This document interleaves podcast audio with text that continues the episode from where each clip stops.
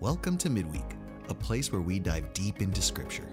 So grab your Bible, a pen, and a notebook, and get ready to study God's Word. All right, here we go. It's John chapter 3. Look over John chapter 3. We're going to try to cover, no, we're going to cover verses 22 to 36 tonight.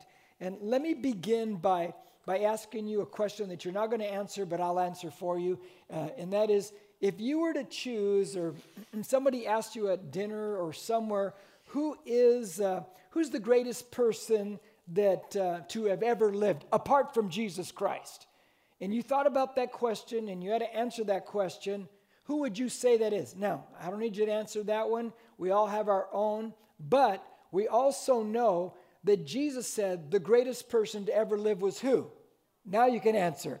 It's John the Baptist. Now look in the little notes that you have. You have notes right there that I leave for you at the door. It says in Matthew 11 11, it says, This is Jesus speaking. He says, Truly I say to you, among those born of women, there has not arisen anyone greater than John the Baptist. So now you, you see this is the greatest among women ever born. Now, think about who Jesus passed over. He passes over Noah. That's kind of an important guy, right? He passes over Abraham. That guy's the father of the faith. He passes over King David, over him. He passes over Moses, Moses the deliverer, passes over all these guys, and he says, The greatest among you, born of women, is John the Baptist. And if you think about John the Baptist, he, was, he, did, he did not run with the elites, did he? No. And he dressed kind of weird, did he not? And if he if he walked around and came to any of the parties, which he wouldn't do, he would probably every sin there is in that room, right? He's a very uncompromising guy. He's not going to, I should say, he doesn't compromise things. He shares you straight about what's right and what's wrong. He's a very kind of, to put it bluntly, he's aggressive and he's kind of strange, correct? And yet, here's this guy that Jesus says he's the greatest among Uh, born among women, among people here. He's the greatest of all. Now, what made him great? That's some of the things we're going to cover tonight. It's not everything we're going to cover tonight, but when we get into the nitty gritty of some of his life, some of the things written here, we're going to see what made this man so great.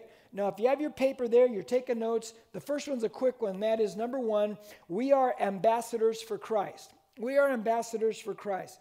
Now, in verse 22, it says this it says, After these things, Jesus and his disciples came into the land of Judea, and there he was spending time with them and baptizing. So now we find from John chapter 2, verse 1, Jesus has left, uh, he leaves Galilee there, and he's come into Judea. He's down in the south again, and but now he's going to be moving again to another location. Now, you cannot read verse 22 here without reading chapter 4, verse 1 and 2. Look at chapter 4, 1 and 2, because this is where it's all going. It says, Therefore, when the Lord knew that the Pharisees had heard that Jesus was making and baptizing more disciples than John, although Jesus himself was not baptizing, but his disciples were.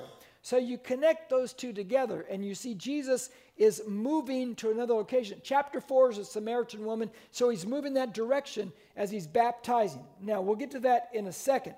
But did you notice something unique and specific about Jesus and the baptisms that are going on now? What did John point out about the baptisms at this time? Jesus is not doing the baptizing. Who is doing the baptizing? The disciples are now doing the baptizing, which is a really important statement because we are ambassadors for Christ, are we not? We're the ones that carry out the ministry, are we not? And so now he's allowing them to do the ministry because one day he's going to be gone. And they've got to be trained to do these things correctly. Because on the day of Pentecost, on that south side of the temple, and the, if you ever go to Israel with us in Jerusalem, you see all these areas where they did all the baptizing. When the 3,000 people were saved on the day of Pentecost, they baptized there. And so, and these were the disciples who were baptized there. So now you see, they're being trained at this moment to be sent out and to eventually be the ones to carry out the ministry. You always have to be training people. Somebody's going to come after you and do the ministry. Amen to that one right there? Now, let's move on. Point two in your notes, and that's this John the Baptist continues to do the work God called him to do. Really important. Look at verse 23. It says, John also was baptizing in Aenon near Salim because there was much water there and people were coming and were being baptized. Now, sidebar really quickly. You ever notice the Bible points out certain things like, why does it say that? It points out there's a lot of water where John is baptizing. Now, why would it point out that there's a lot of water in that place? I, I couldn't tell you exactly why, but I can tell you what I think. I think he points it out because water baptism is by immersion, correct? The word baptize means to dip and to immerse. It means you're going to be put in that water, all the way in there, in that water. So when he says there was a lot of water there, it just makes a lot of sense. Now, in 30 years of new beginnings, and all the people I baptized throughout the years, I've only had one person, one person that said, No, I, I, I can't do this. I believe in sprinkling, just the sprinkling of water. Have you ever heard that before? So I got a hose. No, I just didn't do that. No. You want to be sprinkled? No, I'm, I'm joking. Uh, and so he said, No, I just can't do that. But what did I do with that situation? I said, Okay, that don't work, doesn't bug me. You know, because always remember that water baptism, though very important, is it essential for salvation? No, it isn't. It's not essential for salvation. So you don't get hung up on what's called the non essentials. See, there are essentials. And in the essentials, we have unity the virgin birth, the blood atonement of Jesus, He's God in the flesh, etc., etc. You don't compromise those things ever. And if people start compromising it, you're in big trouble at that moment. But there are non essentials. For instance, I believe in the baptism of the Holy Spirit and power. I, I pray in tongues every day. But if you choose not to believe, is it essential for salvation? And the answer is no, I'm not going to have a heart attack over that one. Do I want you to speak in tongues like Paul said? I hope I wish you all spoken. Yeah, I want everybody to, but I'm not going to die over that one. It's a non-essential. And so, like I told that person, I go, it's okay if you don't want to, you don't want to. No, no biggie to me. Now, I want you to look back at that verse again in verse 23. Notice the two places that are mentioned there where they're baptizing. Aenon means place of springs. Salim in Aramaic, similar to the word shalom, which means what? It means peace. That's right. Now, many scholars, not all, but many scholars believe because this area, because the movement, the next chapter, everything, that this place is near Shechem in Samaria. Now that becomes very important. Back to that point that I gave you that John the Baptist continues to minister. He's not stopping now that Jesus on the scene. So it's near this area. Now, the Samaritans, very briefly, because in, we'll get to this chapter. Chapter four is a fantastic chapter of John. And about the third week in there, we're really going to dig out that the, the ethnicity of it. But it's they're ethnically separated people. The Jews are um, they're, they're Jewish, but the Samaritans they aren't. They aren't completely Jewish. They're part Assyrian and part Jewish when there was an intermarrying when the Assyrians invaded the northern kingdom of Israel. And they brought their people in, etc., etc. And so there's that big separation ethnically and yet also religiously too. And we'll, we'll talk about there as we, as we go, as we move along. Now, Jesus is now on the scene. and now that he's on the scene, it would be easy for John the Baptist to say, What? Well, my work is done. If Jesus is here, I can relax now. I can just kick back, get a fishing pole. I can do whatever I want. And you know, what does John do? No. Where did I just say he was, this place now where they're going towards? He's going towards Samaria. These are the Samaritans. And now John is right there with them. Is he still preparing the way? He's still preparing the way. He's still doing these things. You know what I like about that? I like. He realizes that even though certain parts are finished or you're getting to a certain age or whatever it is, you never stop serving God. Amen? You know, you could say, I, you know, I've heard a few, not many. Say, well, I've been serving 10 years, I'm done now. Really? You're done now? At what point did you read that one in the scriptures, you know? You're never done serving. The greatest among us is the servant, are they not? And we're always servants of God. And so you're always, you're always doing these things. And you've heard me share this before. I really like the guy, um, I like Caleb in the Old Testament. Because Caleb, when he gets to the promised land, he has been fighting j- battles for 40 years. Remember that guy? And they want to give him a retirement cottage on the beach. Remember that? And my Jim Del Campo paraphrased vernacular, I like to say it like this. And Caleb says, I don't need no stinking cottage on the beach. Uh uh-uh. uh You see that hill over there? There's giants up on that hill and I'm as strong now as I was 40 years ago, and I want to go kill some more giants up there. So give me that hill up there. And I, he's a great example of, yes, let's keep going until we just can't go anymore, right? So you never stop serving God. You keep on pushing and pushing. Now, verse 24 says, For John had not been thrown into prison. Now, we know what happened to John, right? John the Baptist. He gets beheaded. Now, why? Because it was the request, if you don't know this, uh, it was at the request of a stripper at a, birth, at a drunken birthday party for one of Herod's the great sons. That's why he's beheaded. Can you imagine? You think John ever thought to himself when he was doing the ministry, I, am probably going to get beheaded because the stripper wants my head cut off at a drunken bash. You ever thought he thought that? There's no way. He never would have thought that's my li- the way my life is going to end. But that's the way his life ended right there. So at this time, he had not been thrown into prison yet. Look at verse 25. now, as they're out there baptizing, there arose, therefore, there arose a discussion on the part of John's disciples with a Jew about purification. So now John the Baptist's disciples are getting in discussion. A Jewish man, we don't know who, we may think it's some of the ones earlier in the text, earlier in John. They start dialoguing about purification. Now, do you guys remember purification? Last week we talked out of Mark 7. Remember all the washings and everything they would do? All the purification. Remember in John 2 at the wedding at Cana, they had the six giant vessels for purification. Remember those things? So John keeps on this idea where he keeps showing the old religious ways are a failure. They're not making it anymore for the people. And so this, this thing keeps popping up and popping up. Now, I want to show you something how things can trigger and things can change. And this is what you got to watch out for when you share your faith because the purification issue comes up with this guy. But look at verse 25, uh, point three, I should say. A doctrinal issue moves to a personal issue. In your notes, a doctrinal issue moves to a personal issue. In those notes that I give you, look at verse 25 and look at verse 26 again. Therefore, there arose a discussion on the part of John's disciples with a Jew about purification. This is a doctrinal thing, correct?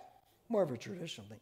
Then, verse 26 And they came to John and said to him, Rabbi, he, that's, they're talking about Jesus now, he was with thee beyond the Jordan, to whom, uh, to whom you have testified, behold, he is baptizing, and all are coming to him. Now, did you notice a transition? No, did you catch the transition? Think of what just happened. They're speaking doctrinal issues, they're speaking theology in a sense. And all of a sudden, the conversation shifts. Hey, you know that guy that you baptized at the Jordan? People are following him now and they're leaving us. Did you see how that shifted? Because that's the way it shifted. Now, it's interesting to me that all of a sudden it moves from a doctrinal issue now it gets personal, right? Right? Okay. Have you ever been sharing your faith with somebody and they have a difference of this and that and it starts getting personal? It gets personal fast, doesn't it? Especially in our day and age, huh? Now, recently, I was in a conversation and it got a little personal. And this person, um, I was sharing back, and this person made this statement to me. Uh, it came up and they just brought it, boom, out of the blue. They said, Well, I believe in uh, a woman's reproductive rights. And, you know, in my mind, my theological mind starts clicking, clicking, clicking. And then, you know, and I, you know, I know that science already says that life begins at conception. Not Christians, but science says that. Medical science says that. All that stuff. And so um, it got, he was a little reactionary and uh, I, you know, in me, you know, my the, the inner Jim Del Campo, John the Baptist, wanted to get reactionary, okay, and so I wanted to really go at it.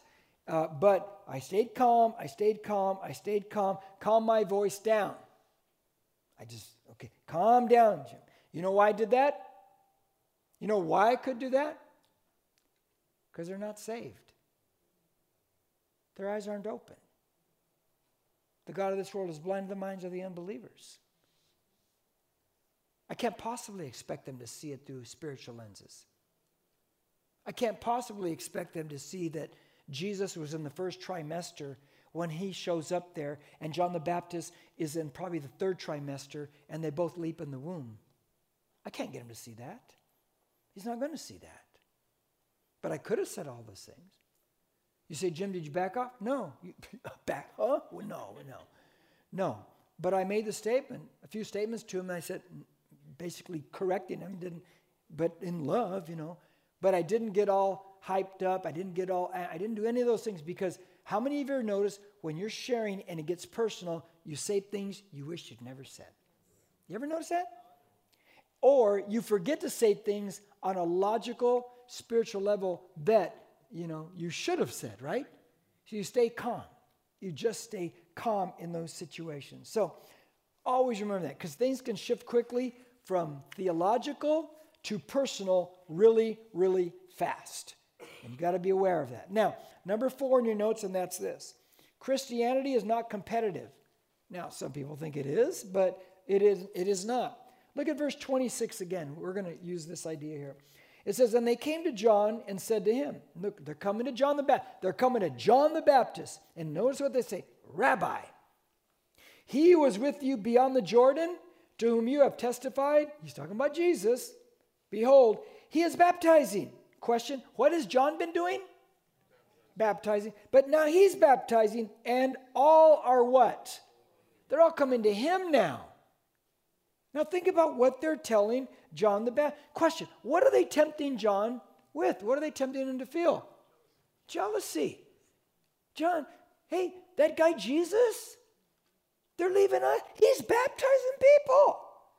And they're leaving us and they're going over to him now. Now, one of Satan's greatest temptations, whether in the church, outside the church, Christian, not Christian, but let's say Christian first, is to make the servant of God jealous of another servant of God's success, right? It's very easy. It's a great temptation that he puts forth. Let's make people jealous. We see this. Let's leave the church now, leave Christianity, and they're using this in secular circles. Now, I can drill down more in here than I can on Sunday mornings. I'm limited time, but I can use this a little more here. But this is what they say now. You know, they, they make, you know, and you want to debate with me later, I'm fine with this one, okay? But uh, they say, oh, you know, the, the rich, you know, they make too much. They need to pay their fair share. They need to be taxed way more, way more. Question Who creates the jobs in America? The rich, the rich people do. I have no problem with rich people getting richer and richer because they create all kinds of jobs, right? No, do you see that? Always remember that. Government doesn't create jobs, they just tax things and throw money at things. People create jobs. Now, with that said, they're creating a jealousy in America and it's rampant. It's all over like it's not fair. They have all this and look at me, right? Am I right? That's what they're doing. So I would just tell people if you want to make more money, then go do something about it. You know, go to school, start a business, you know, and don't sit there and say they owe you. No one owes anyone anything, right? If you had a 38 year old son or daughter living at home and they don't want to work and they you owe me, you owe me, what are you going to do with that kid? You're right, let's go find a rich person because it's not fair to give you money. You're going to do that? No. You're going to make them grow up, right? What they're doing is they're teaching Americans not to grow up. It's exactly what they're doing. Now, I'm way off paper right now, okay, so just so you know. Now, jealousy, jealousy in ministry, jealousy among Christians. Now, did you know that Moses and Paul and even Jesus' disciples they faced the temptation of jealousy. They all faced it. Now, in your notes, keep your marker here, turn to the Gospel of Luke, just to the left a little bit, chapter 9, and watch this. Chapter 9. Now, watch what's going on with the disciples. Because the disciples, sometimes we think they're so holy and so pure. Watch how dysfunctional they are. And whenever you see dysfunction or in the disciples, always feel better about yourself. Amen? Because we fit right in.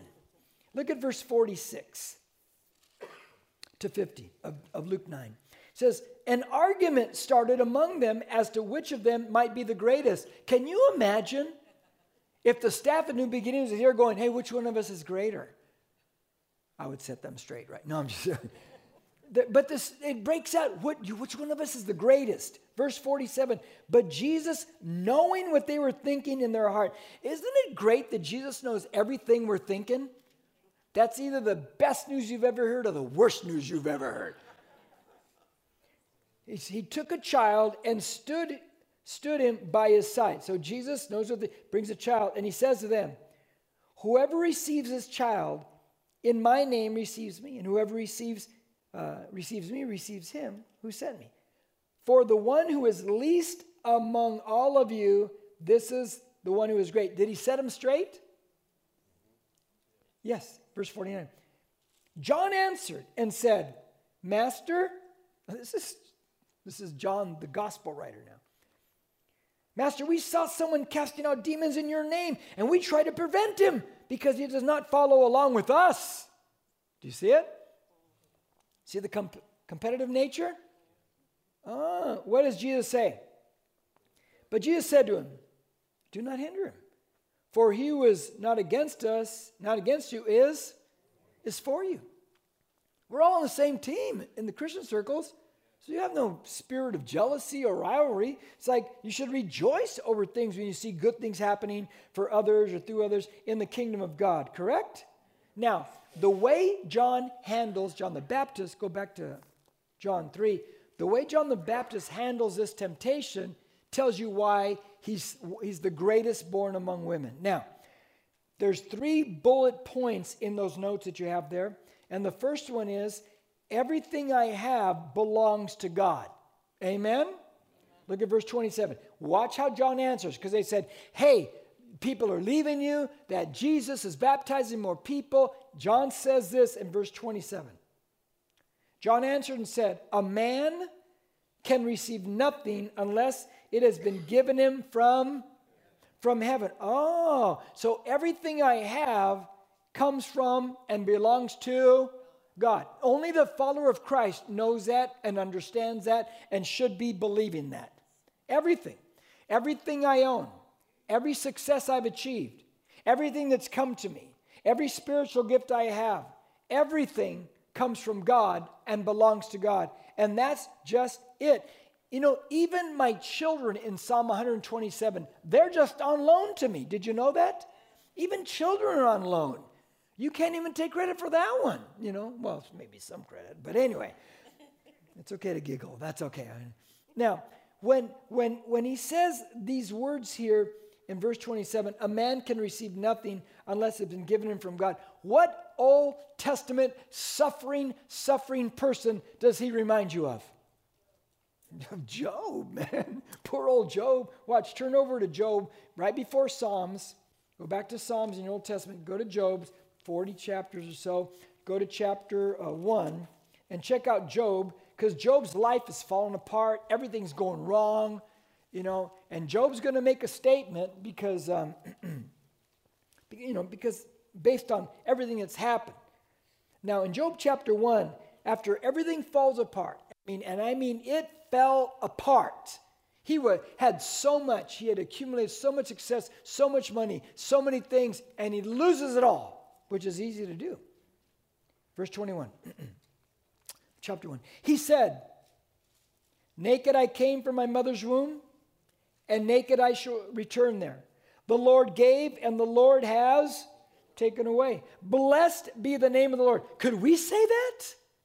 If we lost everything? And then it says in verse 22 Through all this, Job did not sin, nor did he blame God. Think of how many times we've been God. God, why didn't you do it? calm down, everybody. Calm down, okay? So he's basically stating what John the Baptist is stating that a man can receive nothing unless it's been given him from God. Everything I have and everything I own belongs to God. Now, back to John chapter 3. Your second bullet point about John the Baptist uh, and his answers, he says, I am only a messenger sent by God. I am only a messenger sent by God. There's ambassador again. We are sent. We are ambassadors for the kingdom of God. Now look at verse 28 of John 3. You yourselves are my witnesses that I said, I am not the Christ, but I have been sent ahead of him. Now he says, I'm not the Messiah.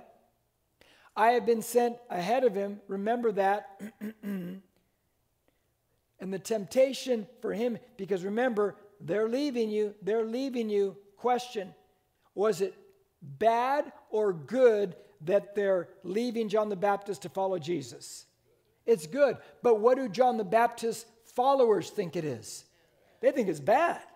He says, No, it's good. This is what it was all about. I came as the forerunner. I'm preparing the way. So it's okay if they go now and they follow Jesus. I'm just a messenger, and that's all I am. And guys, we're all just messengers. Jesus says to the disciples, remember, go into all the world. Remember that one? The word go in Matthew 28 means going. You're never stop going. You're always ministering. You're always ready to uh, share your faith when opportunities arise. You don't stop doing that. This is a nonstop effort in the kingdom of God. Now, the third bullet point is this one. He says, My purpose is to introduce Jesus as the Christ. That's my purpose. So now you're understanding why this guy's the greatest born among women. He says, Everything I have belongs to God. I'm only a messenger sent by God. And my purpose is to introduce Jesus as the Christ. Look, verse 29. John gives you a beautiful illustration. He says, He who has the bride is the bridegroom. Makes sense, right? But the friend of the bridegroom who stands and hears him rejoices greatly because of the bridegroom's voice. So, this joy of mine has been made full. Now, John gives maybe one of his best illustrations here, and that is he is the friend of the bridegroom. Now, the friend of the bridegroom is called the shashbin. The shashbin. He's the be- like our best man at a wedding. And the rabbis believe that the shashbin at Adam's marriage to Eve, the shashbin was God himself. That's what the rabbi had. That's how they look at it. Very interesting, huh? But the shashbin, this friend of the groom there, he um, he does way more than today's best man. He helps the groom actually build the area where he will eventually bring his bride. He does that. And this guy also when it comes time, and there's way more, I'm just going to give you a few things.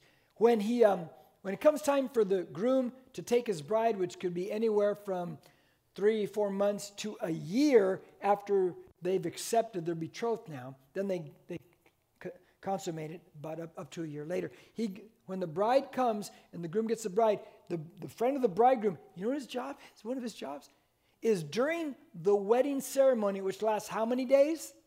Seven. Can you imagine a seven day wedding?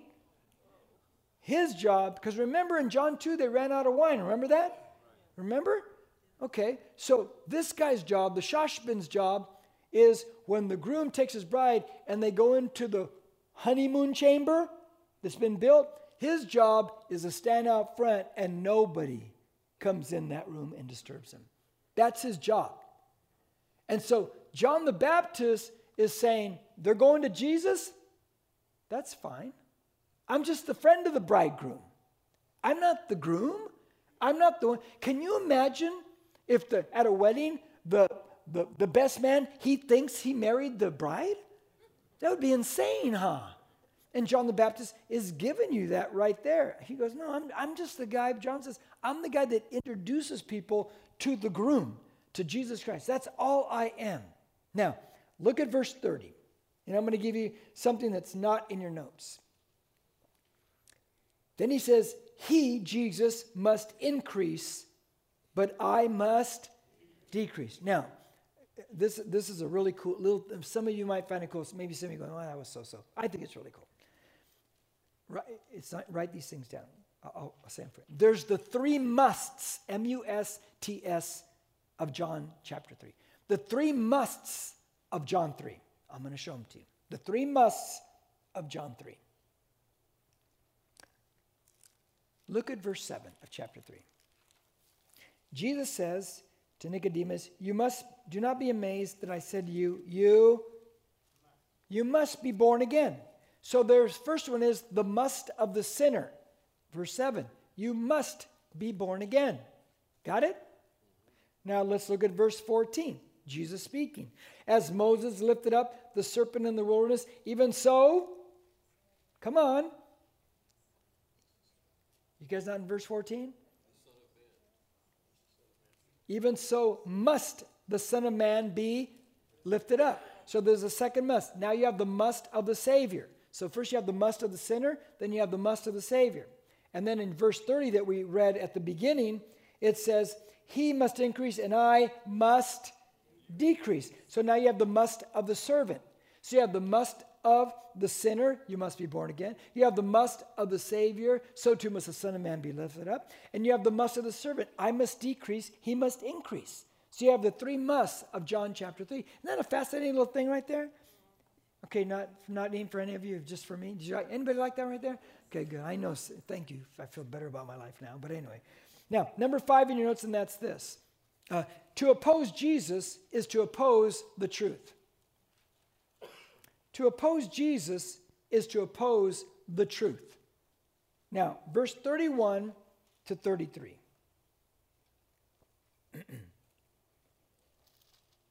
he who comes from above is above all.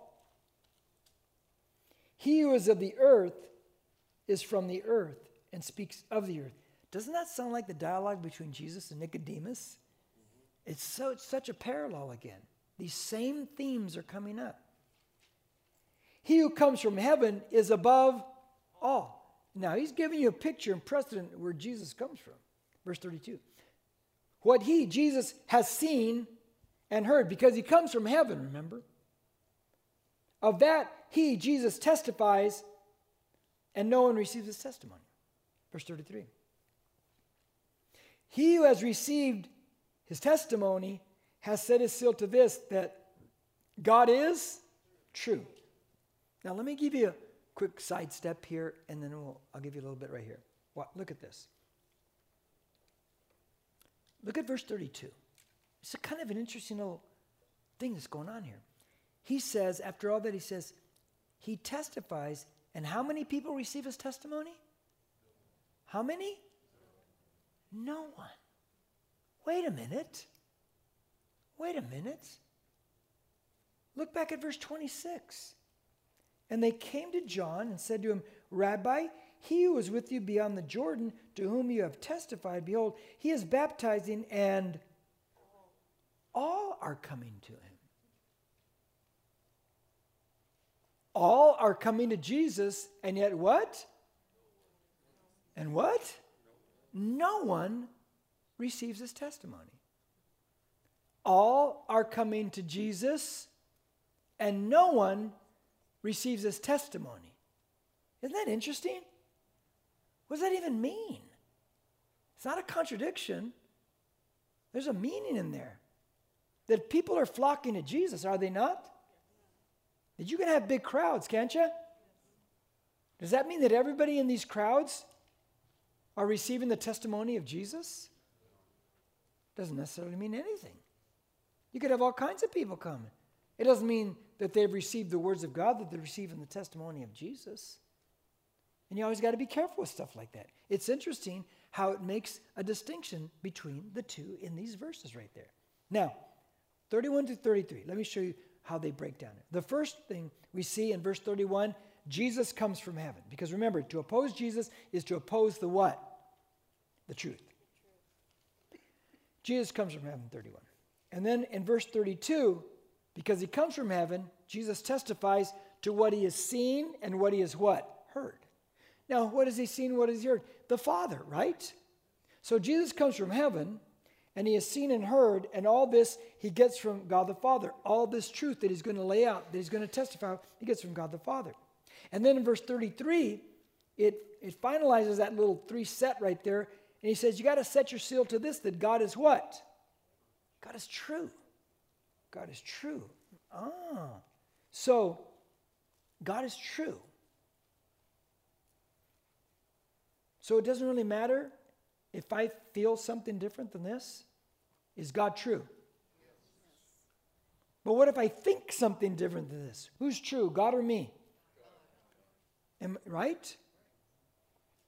Do you know there's a difference between knowledge and truth? Have you ever thought that one out? There's a difference between knowledge and truth. The culture, they'll give you knowledge, but is it necessarily the truth? No. No. There's a difference between the two.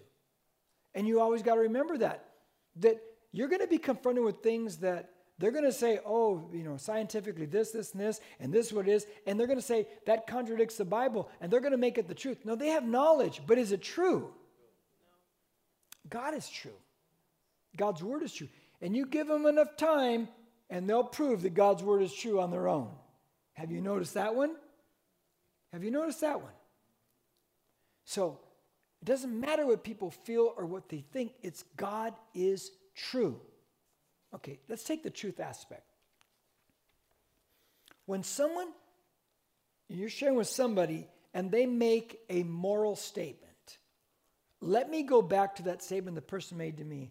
I believe in a woman's reproductive rights. In other words, he believes in abortion, that the child in there is not a child, it's not a real human, it's not this, they can abort it. Now, question, question. They don't believe in God. So, what can they base their truth on? What do they have to base it on? Not even science. No, don't say science. Science says it's a life. The moment begins at conception. What are they basing their truth on? Whatever they think. Whatever they think. And then if you're going to talk to somebody and they don't believe in God at all, then you really got to ask the question so you don't believe there's a God at all? No, I go, so where'd you get, where do you get your moral law at? What do you base it on? Because if there is no God, then there is no soul. There's nothing like that. So therefore, you're just a bunch of atoms bouncing around your head, and there's no rhyme or reason to why you're doing what you're doing, right? You, you could take that argument all the way down the road there and show them. It doesn't mean they're going to accept it, but think about it. You have the truth. And one of the things about truth is how many of the truth is really volatile, the truth of the, God's word? You ever share the truth with somebody and they get a little bit mad? It, they get volatile. That's why Romans chapter 1, around verse 19, somewhere in there says, says they suppress the truth of God in righteousness. They suppress it. They push it down. And when you and I share the truth, it starts coming up and they get mad. That's what that's what's happening right in front of you. Because the truth of God is in them, it's rattling. They know what truth is, but it just starts to rattle in a person.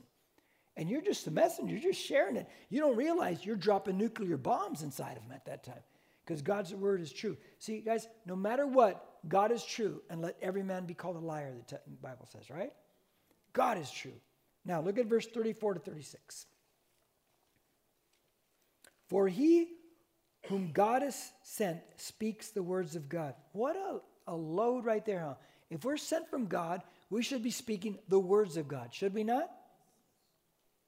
For he gives the Spirit without measure. The Father loves the Son and has given all things into his hand. He who believes in the Son has eternal life, but he who does not obey the Son will not see life, but the wrath of God abides in him. Okay. Only time.